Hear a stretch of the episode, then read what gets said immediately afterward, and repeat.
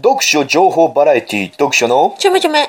この番組は世の中により読書を普及させるため読書の楽しさや魅力今話題の書籍などを紹介していく番組です思わず本屋へ走りたくなるような楽しい読書情報をお届けします。こんにちはこんばんは読書のお兄さんです奥さんです。奥さん、はい。あなたね 本当はね昨日収録するはずだったんですよね一日収録が早まり、配信も一日早まるはずだった、んあなた昨日何してました？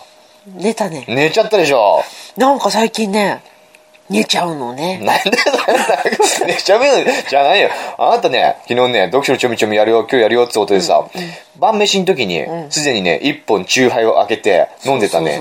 あれが原因だよ、完全に。そう。久しぶりにチューハイを買ってきてね。うん。超久しぶりなのね、チューハイがね。飲みたくてね、うん。晩ご飯の時飲んだんだよね。そう、一本ね。500ね。酔っちゃってさ、結構。うん。夜その飲んだね。娘と一緒に寝ちゃってるわけでしょ？そうで、僕は奥さん今日やるんだよ、収録するんだよって言ったら、あ寒い、寒い、眠い、寒い、眠い。寒いね。寒いね。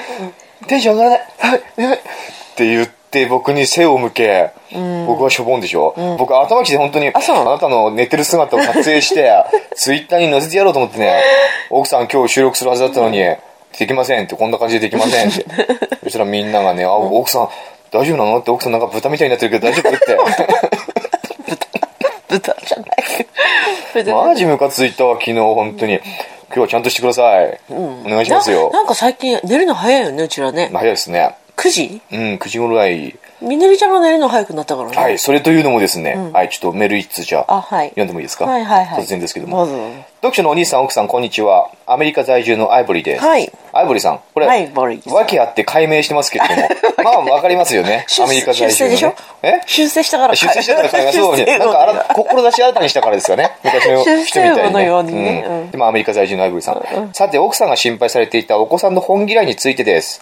子供の読書習慣づけで一番いいのは、やはり寝る前の一冊だと思います。うん。必ず毎日夜寝る前にとびきりの一冊を子供に選ばせてベッドの上で読む、うん。子供が選ぶ本が見るだけで読むところがない本でも何でもいいのです、うん。そうするとだんだん本に興味が湧いてきて、明日はこれを読んでねとか、図書館に行ったらこれが読みたいとか言い出します、うん。図書館に行ったらこれが読みたい。まだ図書館には行ったことないね。ないねお兄さんも奥さんも多分共働きでお忙しい日々だと思います。なのでその時だけ全身で子供に向き合う数分間を作ることが自然と本への愛着につながると思います。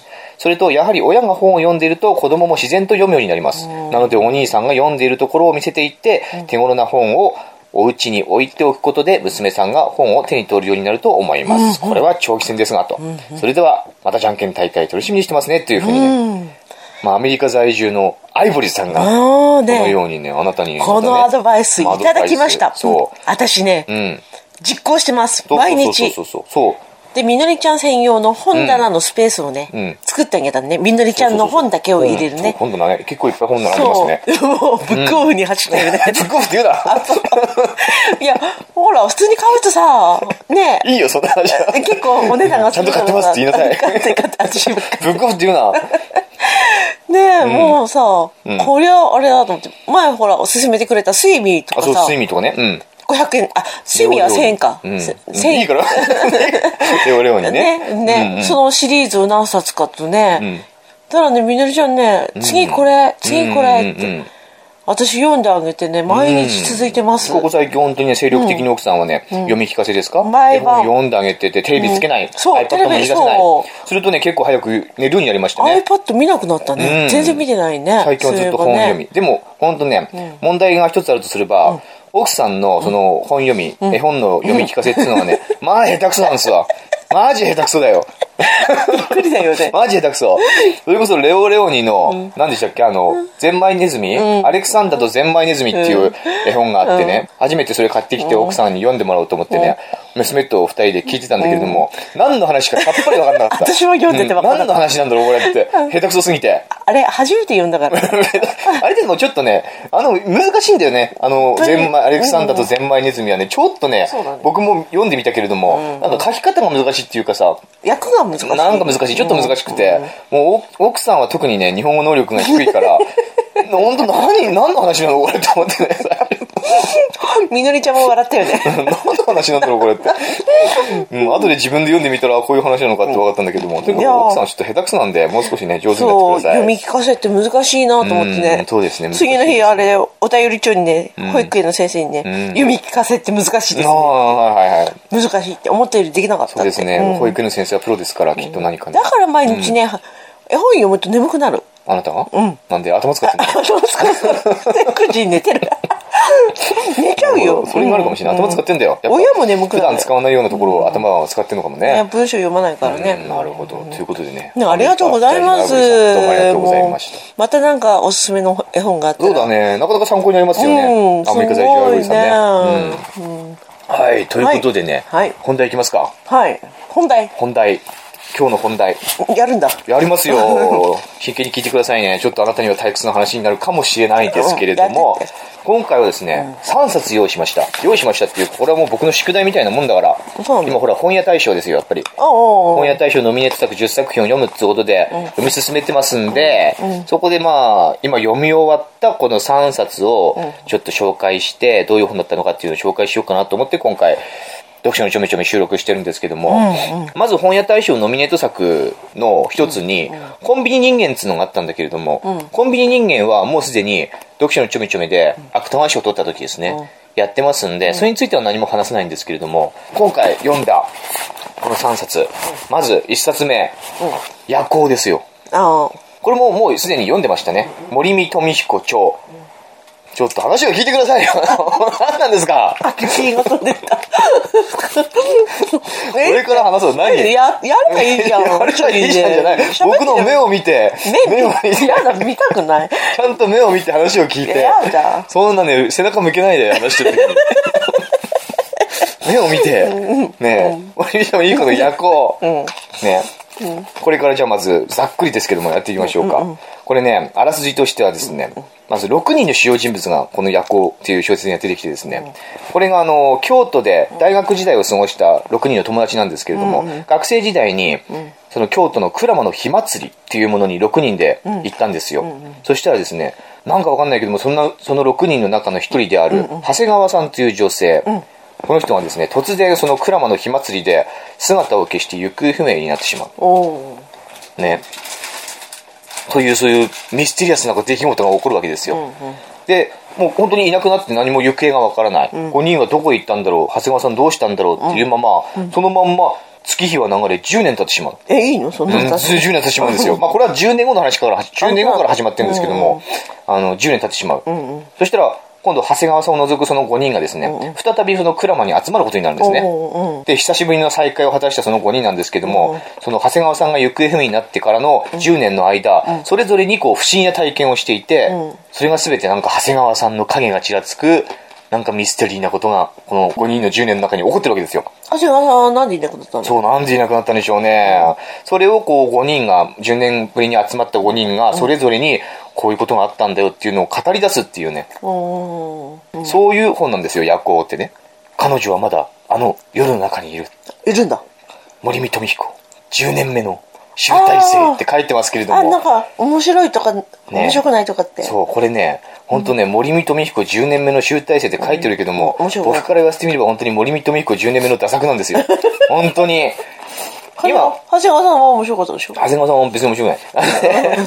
これ今こうあらすじ聞いてもなんだかよくわかんなかったでしょ？いや、分かったよ。わかった？わかった 読まなくても分かった。わかった。あの、これね、ジャンルとしてはね、ちょっとホラーっぽい小説で、世にも奇妙な物語的なテイストなんですよ。長谷川さんという行方不明になった女の人がいて、それにまつわるその5人のその10年間の間の不思議な出来事が起こるわけ。まあ、これは読んでほしいところではあるけども、不思議な出来事が何なのかっていうのは読まなきゃわかんないけども、でも、僕は森見富彦は好きなんだけれども、大体森見富彦の作品っつうのは、腐れ大学生のドタバタコメディなんですよ。うーん。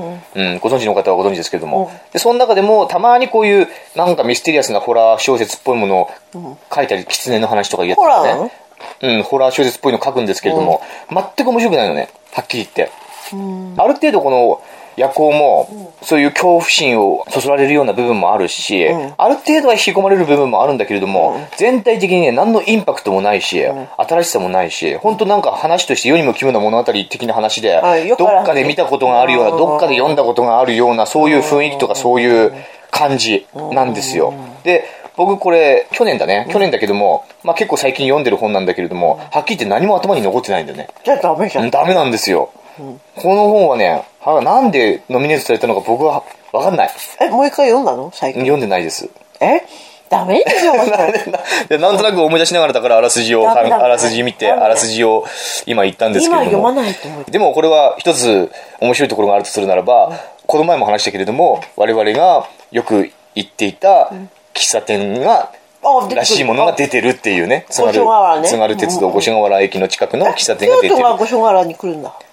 だからその5人がですね、いろいろこう旅するんですよ。10年の間になんか旅行してた、旅行してるんですよね。うん。で、なんとか鉄道みたいなのに、みんなそれぞれどっかの鉄道に乗ってんですけれども、その中の一人が津軽を訪れてて、そこで不思議な体験をするっていう話が中にあるっていうだけのあれなんですけどね。対してでもね、なんてことも、ほんとこの夜行はね、うん大して面白くない。小説だった。うん。だからあんまり語るべきことがないですよね。え、おい、え、じゃあこれおいくら？1400円プラス税。あ100円。はい。ー うわ、きつ。かわいそう。うん。まあ、森見とみっ子の、でも僕森見とみっ子のこと好きなんだよ。でもね、面白くない。で、2, 冊目。えっ、と、コーヒーが冷めないうちに、川口俊和ですかね。帯の文句見ましょうか。お願いします。あの日に戻らせてください。ここに来れば過去に戻れるって本当ですか？不思議な噂のある喫茶店、フニクリフニクラ、フニクリフニクラを訪ねた4人の女性たちがつなぐ、紡ぐ。紡ぐ、はい。家族と愛と後悔の物語、4回泣けます。はい。というね、帯文句が書かれてるんですけれども、誰が書いたの？え、この帯文句は、誰か書いたの？出版社が書いたんじゃないですか？わ、かんないけども、過去に戻れる系小説ですよ。過去に戻れる系小説。あれ？もううんざりするよね、この過去に戻れる系小説よ。え？お子さん。よくある話。よくある話だよね。喫茶店、このフニ、フニクリフニクラという喫茶店が舞台でですね、この場面はね、もうこの喫茶店からほぼ動きません。うん。うん、確か。で、このね、喫茶店の、確か、確かなんだ。うん、この喫茶店のね、フニクリフニクラという喫茶店の、ある席に座ると、あら不思議、過去に戻れちゃうんですよね。でも、それにはね、すごくこう、めんどくさいルールがあって、めんどくさいルールって何？紫の小石を見つけるとか。いいね。うん、いいですね。そういうのいいよ。これ知らないか誰も知らないだろ。めんどくさいルールがあって、1、過去に戻っても、この喫茶店を訪れたことのない者には会うことができない。おおね。この喫茶店をに入ったことがない人と会うことができない。で、2、過去に戻って、どんな努力をしても現実は変わらない。うんうん。3、過去に戻れる席には先客がいる。席に座れるのは、その先客が席を立った時だけ。4、過去に戻っても席を立って移動することはできない。5、過去に戻れるのはコーヒーをカップにそ注いでから、そのコーヒーが冷めてしまうまでの間だけと。だからコーヒーが冷めないうちになんですよね。なるほどね。もうね、ほんとこれね、ルールありきの物語なんですよ。あ、あれでしょ、死んだ人に会えるとかそういうあ感じ？死んだ人にありますね。はい。うん すごくね、このルールっていうのがね、都合よくできてて、この物語に絡んでくるんですけども、本当まるでこの物語を作るために考えられたルールみたいなんですよね、本当にね。後付けなんだよね、じゃあ いや、なんつうかもう、なんだろう。このね、なんでこの喫茶店に過去に戻れる席があるのかっていう説明はね、一切この物語の中ではされないんですよ。もう、戻れるもんであるということになってる。で、なんでこんなルールがあるのかもまず説明されない。ね、小説なんてのは本当、所詮はフィクションじゃないですか。だから、何でもありって言えば何でもありなんだけれども、小説家たちっていうのは、みんなそれなりにさ、フィクションだって分かってても、読者が物語に入り込めるように、何かしらのごまかしとかさ、工夫を凝らしたりするもんなんですよ。でもね、これってね、本当あっからさまにね、本当しらけるぐらいのフィクションなんだよね。いいじゃない。うん、いいんだけども、あの、なんかね、本当読んでるとね、しらけてくる。フフィクションすぎて。いいじゃないの？ダメなの？まずね、もう文章がすごく稚拙。施設ってどういう？あの、幼稚なんですよ。あうん、そこでまずしらける。で、文章的なその、物語の中の演出みたいなこともね、すごく施設、幼幼稚なんですよ。うん、なんか僕でも書けるんじゃないかって思っちゃう。うんね。で、みんなこれ過去に戻りたい人たちがいろいろ訪れましてですね、第1話、恋人、結婚を考えていた彼氏と別れた女の話とかね、第2話、夫婦、記憶が消えていく男と看護師の話とかね、第3話、姉妹、家出した姉とよく食べる妹の話とかね、第4話、親子、この喫茶店で働く妊婦の話とかね、なんとなくもう、この、ここ読んだだけでなんとなく話が想像できそうな そんなことはない感じがするでしょ？読んだからでしょ、いや、読んだからかもしれないけれども、まあ、それぞれ主人公がね、過去に戻って、こう、お涙ちょうだい物語が展開されるわけなんですよ。4回うん4回泣けるって書いてるぐらいだから、ね。でも、あの、すべての話にね、やっぱり全く目新しさはないですね。やっぱどっかで聞いたことあるような、どっかで見たことあるような話です。でも、オチも流れもね、全部これ予想できます、読んでると。うんうん。でもこれとこんな話なんだろうなっていう考えた予想をね、全く裏切らない話の展開。で、これ、まあ4回泣きますって書いてあるじゃん。うん4回泣いた、泣いた 僕、前散々ボロクソに言ってるけども、4回泣けます。僕は4回も泣けないけども、でも泣けるんだよね。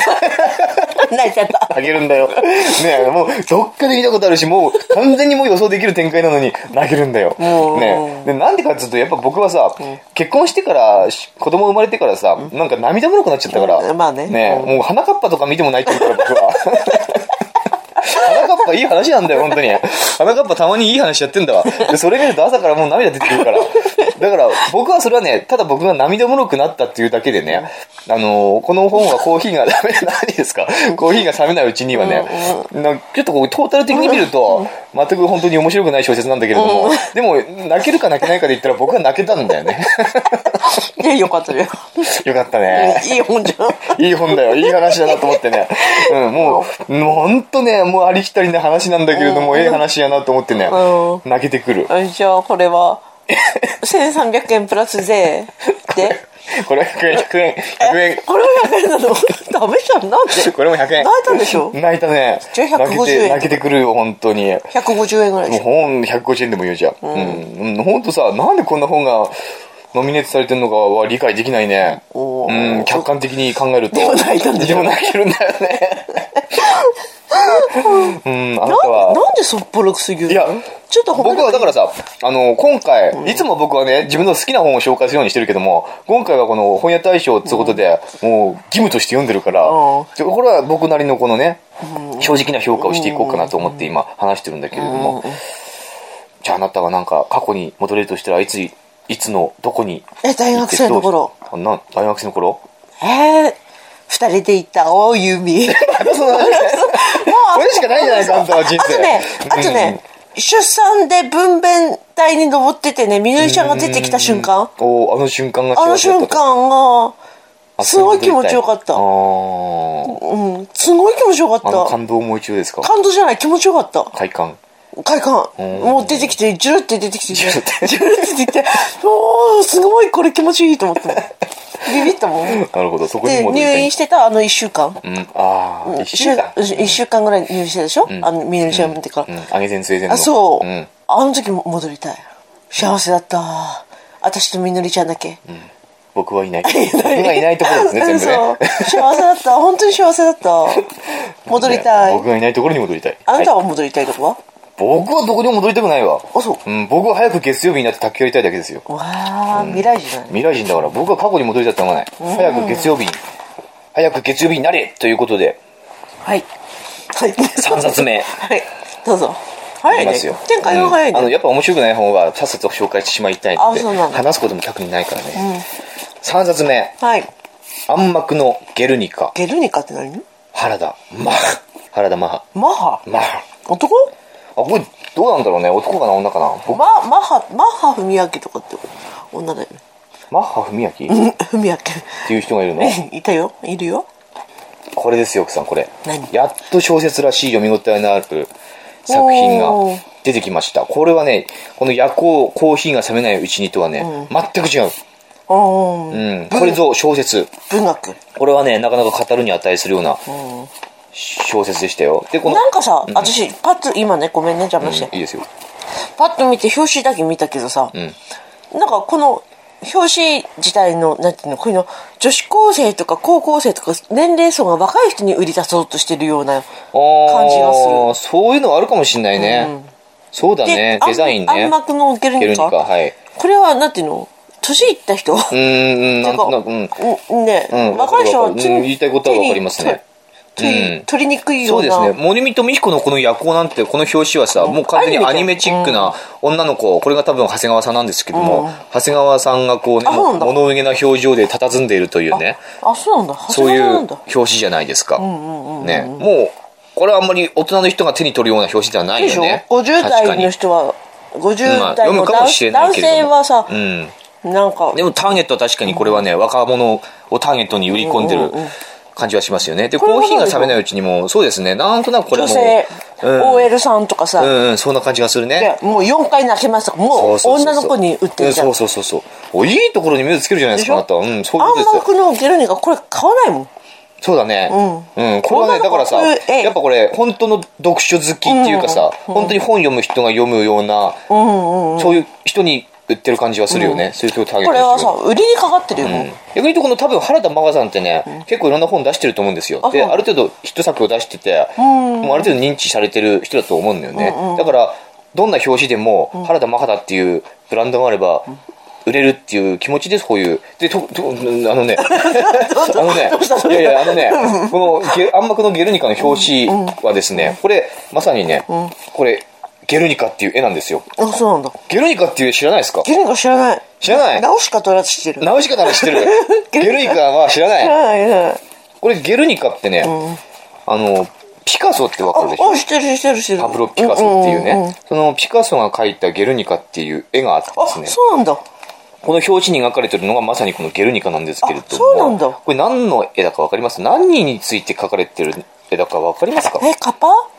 カッパ？え、なんか頭がない。あ、か人間か。パッと見た感じどういう印象を受けますかこのゲルニカっていう絵。えーなんか苦しそうな人間がいっぱい描かれてるようなおお苦しそうな人間がいっぱい描かれてる。うんうんうん。うん他には何か感じますか？えー動物がいるね。動物がいる。うん。え、なんだろう、これ。わかんな苦しそうな人がいっぱい描かれてるとい。。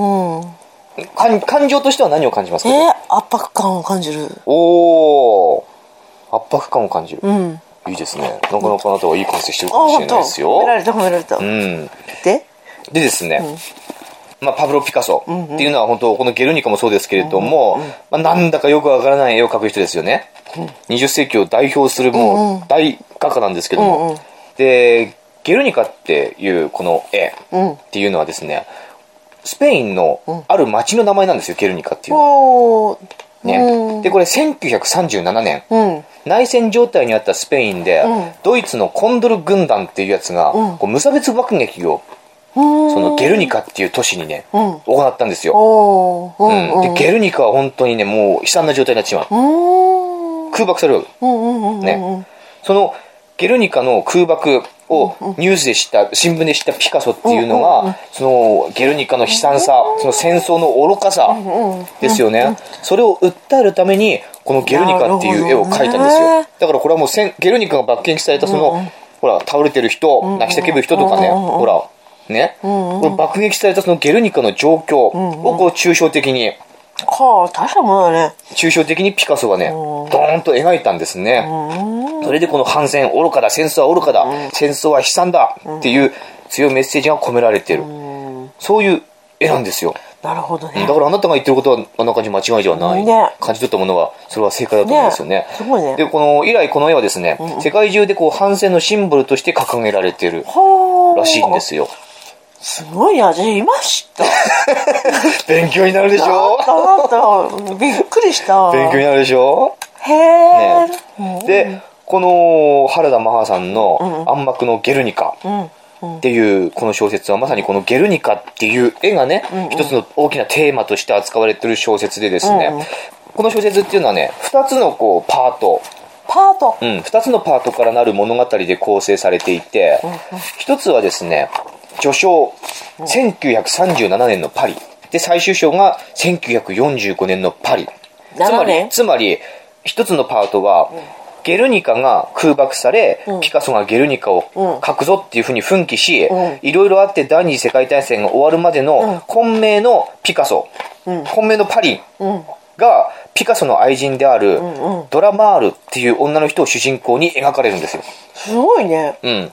このゲルニカという絵ができるまで、そしてできた後にそのだ、これが書かれたことによって、第二次世界大戦中をピカソとドラマールっていう女性はどのように生きることになったのかっていうのを描いたのが一つのパートとして、この暗幕のゲルニカで描かれるですよ。1937年から1945年までのね。うんうん。これが一つね。で、もう一つがですね、2001年。え？うんね、もう一つの、もう一つのパート。うんうんね、2001年、んうん9月11日のニューヨークから物語が始まる。はあ。ね、主人公は八神陽子っていう女性。うんうん。この人はね、ニューヨーク近代美術館のキュレーター。うんうんうん。キュレーターってわかる？わかんないわかんない。でしょ、うんうん。まあ、学芸学芸員ですね、美術館の。はあ学芸員をしてる人で、夫のイーさんと一緒にニューヨークに住んで、幸せな毎日を過ごしていたんですね。うんうんうん。でも、今言ったようにね、うん。この物語は、2001年の9月11日の朝から始まるんですよ。うんわかりますか？うんわかるよテロねうん、そう。いつもと変わらない幸福に満ちた朝。でも、夫のイーさんにはもう死亡フラグがビンビン立ってるんですよ。ああそうなんだうん。ビンビン立ってる。そしてやっぱり起こってしまうんですね、悲劇が。ね、911テロが起こってしまう。そこでもう、陽子はね、夫を失って、そしてアメリカっていうのはイラク戦争に突入していく。うん。この陽子っていうのは、ピカソの研究をしてる人なんですよ。うん。この、ニューヨーク近代美術館において、誰よりもこう、ピカソに詳しい学芸員なんですよ。うん。ね、で、ある日その、アメリカはイラクに対して武力行使をしますっていうふうに発表するんですね。で、その発表の場で、報道陣がその国務長官を取り囲み、その国務長官がその発表を行っている国連安保理議場ロビーっていうところにはですね、その国務長官が発表する後ろには、うん。あの、ゲルニカ、うん。ピカソのゲルニカの、あの、タペストリー、複製品みたいなものがあるんだけれども、そのイラクに武力行使しますっていうふうに国務長官が発表してる、その後ろには、ゲルニカがあるはずだったのに、暗幕がかけられてるんですよ。おーなるほど、ねそういう映像がニュースで流れる。あそうなんだ、うん。本流れる。いや、これは本当の話じゃないと思うんだけれども、このあくまでこれた小説の話なんだけれども、反戦の旗印であるゲルニカ。ね。それに暗幕がかけられて、イラクが、イラクに武力行使しますという発表が行われてるっていうね、その状況。それに端を発して、この陽子っていう人がですね、なんかそのゲルニカをめぐる巨大な渦の中に飲み込まれていくんですね。うん。うんこのピカソ研究の第一人者である美術館の学芸員の陽子が、うんうん、巻き込まれていく。えこれで陽子さんはいるのかな？もしかしていや、いないんじゃないですかね。いるんじゃない？いないんじゃないですかね。いるんじゃない？まあ、ここはフィクションなんですよ。あそうあの、2001年から始まる、あのいるんじゃない？パートはですね、フィクションでですね、あの、さっき言った1973年ピカソパートっていうのはですね、これは史実を元にした、まあこれもまあ一応フィクションではあるけども、史実を元にして作ってるんで、ある程度ほ真実味がある話ではあるんですけれども、えそんな2001年の話だったんだね。911テロはそうですね。で、これね、本当なかなかいい小説でしてね、うん。この陽子パートとピカソパートっていうのが交互に描かれるんですよ、これ。で、はっきり言って陽子パートは、あまり面白くない。僕からすると。あ まり面白くないんだけれども、このドラマールを主人公にしたピカソパートっていうのがね、これ非常にね、深みがあって面白い話が展開されてね、あの、ピカソってね、こっちがちょっとピカソ豆知識になっていくんだけれども、ピカソってね、あの女性遍歴がすごくって。あそうなんだ、うん。あなたみたいな感じ僕みたいな感じ。本当にまさに。プレイボーイなわけよ。うん、僕みたいな感じ、本当に。ね あの女性遍歴がすごくって、まあ、生涯において何人もの女性を特会引っかやってたみたいなんですあよ。そうなんだ、うん、で、このゲルニカが描かれた当時、まずオルガっていう人と結婚してますよ、ピカソは。うんね、結婚してるんだけども、しかしね、マリー・テレズ・ワルテルっていう女性とも愛人関係にあるの。しかもそのマリー・テレズ・ワルテルという女性との間には子供もいるわけよ。えーね。オルガと結婚してるのにマリー・テレーズと愛人関係にあり、しかもマリー・テレーズの間に子供がいる。かつ、暗幕のゲルニカのもう一人の主人公であるドラマールとも愛人関係にある。うん羨ましすですよね、本当に。そうだねすごいね、そういうピカソ。で、えでもピカソって死んでから有名になったんですか？いやいやいやピカソはもう生きてるうちからもう大有名人ですね。あそうなんだうん、大有名人、本当に。で、ドラマールっていうのもね、これ芸術家なんですよ。これもなかなかね、ウィキペディアで調べれば出てくる人なんですよ。ね、芸術家で、これ主にこう、写真家、写真、写真家なんですよ。で、ピカソのゲルニカの、ね、その制作の様子をピカソ公認のもとに撮影してるわけよ、ドラマールっていうのは。そういう記録写真を残した人としても有名なんですね、ドラマールっていうのは。本当に実際にいた人です、ドラマールって。泣く女っていうピカソの代表作があるんだけど、うんわかる。なんとなくわかるでしょ？わかるわかるわかる。そう、のモデルにもなったのも、モデルになったのもこのドラマールっていう女性なんですね。だからこのドラマールっていうのはね、このゲルニカにはすごく深く携わっていて、もうピカソと同じ芸術家として、他のねマリー・テレーズ・ワルテルとかオルガとかそういう他の女よりは、ずっとこうピカソの気持ちっていうのをね私は理解してると思ってるわけよ、ね、同じ芸術家として、もうピカソはもう私にすごい大天才だし、もう創造主だと、ドラマールすげえと思ってるんだけれども、でも私はこの人の気持ちを理解できると、ね、他の女とは違うと、私も芸術家だからそういうふうに思ってるし、この戦乱の世の中で、このゲルニカっていう反戦メッセージの強い作品を、まさに作ったピカソなんですけれども、やっぱファシストとかねドイツ、ヒトラーとかのね、あのナチスドイツのファシストとかに、パリが占領されてしまって迫害に遭うわけなんですけれどもパリが占領されてしまうんですよ、うん、この当時ね占領されてしまって本当もう苦しい思いをするわけですよナチスってパリを占領したの？そうそうそうそうそう。そう大変じゃん。うん。すんごい浅い意見。浅い意見。マまあマジというわけでで苦しい思いをするんですよ。今初めて知った。浅いな本当に。ドイツ、ドイツだけの話かな。進行していくんだよこあ、そうなんだ。大変じゃん。大変だよ。でね、とにかくもう本当、あの、苦しい思いをしながらもさ、その暗黒の時代をね、共に乗り越えたドラマールだから、やっぱ私がピカソにとって特別な女なんだっていうね、誰よりも特別な女なんだっていう気持ちがすごく強い、ドラマール。違いしちゃった。まあ勘違いなんでしょうね。勘違いでしょ。プレで、でも本当そう、ピカソにとってはそうじゃないのね。イボーイの男にはさ、うん。私が一番っていう女はいないんだよね。うん。あなたみたいな男にはさ、うん。私しかいないじゃん。そんなことはない。でもそう、そうじゃん。そんなことはないとで思うもそうじゃん。うん、だとし、そうだとしましょう。ねはい、仮にね。プレイボーイの男の子はさ、ん女の人にさ、そういう精神的なものを求めてないんだよね。ああ、なるほど。その場限りの。そう。うん。その時の精神の安定剤みたいな感じ。と。うんだからまさにそんな感じでね、んあのードラマールは本当にピカソに対して強い思いを抱いてるんだけれども、ピカソからしてみれば本当にただの一人の女でしかないんだよね。そういうね、本当とピカソパートっていうのは、ピカソは出てくるんだけれども、ドラマールを主人公としてあくまで描くわけよ。あ。そのピカソに対してこう終身であると、でピカソと共に生きようとしているドラマール、でも本当切ないこれは本当切ない話でさ、ドラマールの女としての意地とかさ芸術家としての信念みたいなのがねすごくこう丁寧にしかもこうドラマールという女性を魅力的に描いていてね僕はこのピカソドラマールのパートねかなり引き込まれるものがあったんですよ、でも最終的にやっぱりドラマールっていうのは、ピカソに置き去りにされて、ただこう悲しい思いをするだけの一人の女でしか,、しかそうた。たただの愛人でしかない。あうん、でゲルニカっていう大作を1937年から37年に描きそれを写真で記録し、1945年戦争が終結するまでピカソと共に苦しい時代を生きたこの8年間、これはドラマールにとってすごく濃厚な8年間だったんだけれども。何歳の時？何ですか？ドラマールさん何歳の時？ドラマールはね確か20後半からあー。3030半ばとかそのぐらいじゃないですかね。あるね、うん、あるある。でもピカソはもうこの時50ぐらいなんですよ。だからあるな、うん。20代半ば過ぎのさ、ん。結婚してない女の人はさ私あが言う、れドラマールどうだったのかな結婚してるのかなあわかんない、う。ん、わかんない人わかんないけど。うん。まあいい話だ、うん、でもいい話本当にさなんかすごく切なくてさ悲しいドラマールの話なんですよ、ピカソにね捨てられるというね。まあ捨てられるってわけでもないんだけど、まあ捨てられるんだよね結局ね。一人の女の人生をうん。それをこうやっぱ芸術か芸術っていうねゲルニカっていうものをこれ視点にして描くっていうね。しかもピカソという大え天才をでどういう話なに。ん何ですか？どういう話なの？だからそのピカソと一緒にゲルニカを,、を作り上げ、うんそしてゲルニカ戦乱の世を生きるっていう話ですよね、で9.11はどそうれはあんまりどうでもいい話なんあそう。だからそれとあの並行してその2001年パート、八神陽子の話もね展開されていくんだけれども、まあ、それはまあ読んでみればいいと思いますよ。うん。どういう、陽子の話はどういう話なのかっていうのはね。僕はだからこの、ピカソとドランバールの話がとても響いたね、心の中に。この暗幕のゲルニカのね。うん。なるほどね。やっぱ芸術って本当反抗だよ。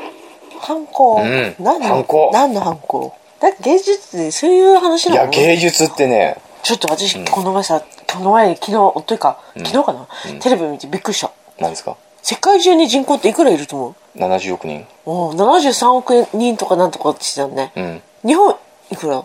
日本1億何千万人。うん。そんなもんしかいないんだそんなねもんしかいない。うん。びっくりした。で？びっくりした、ね、びっくりしただけ？びっくりしたマジでさ昨日テレビ見てた。だって、日本はでもその中でもかなり多い方でしょ？そう。え？違う？少ない？よ少なくないんじゃない？中国なんて持ってるでしょ？まあ中国と比べれば多い。だけどさうん。で世界中なんかねなんか輸入輸出の話してトランプさんの話して、TPP がどうこうっていうそういう番組言ってたのね、あ世界中の人口は73億人いますとかさ75億人って言ったかな？分かんない、まあでも大体そのねねうん。うんマジ？でってそんないるんだって、はい。私最近もう人とあんまり会ってないからさ、うん。何の話でそれ何の話よ。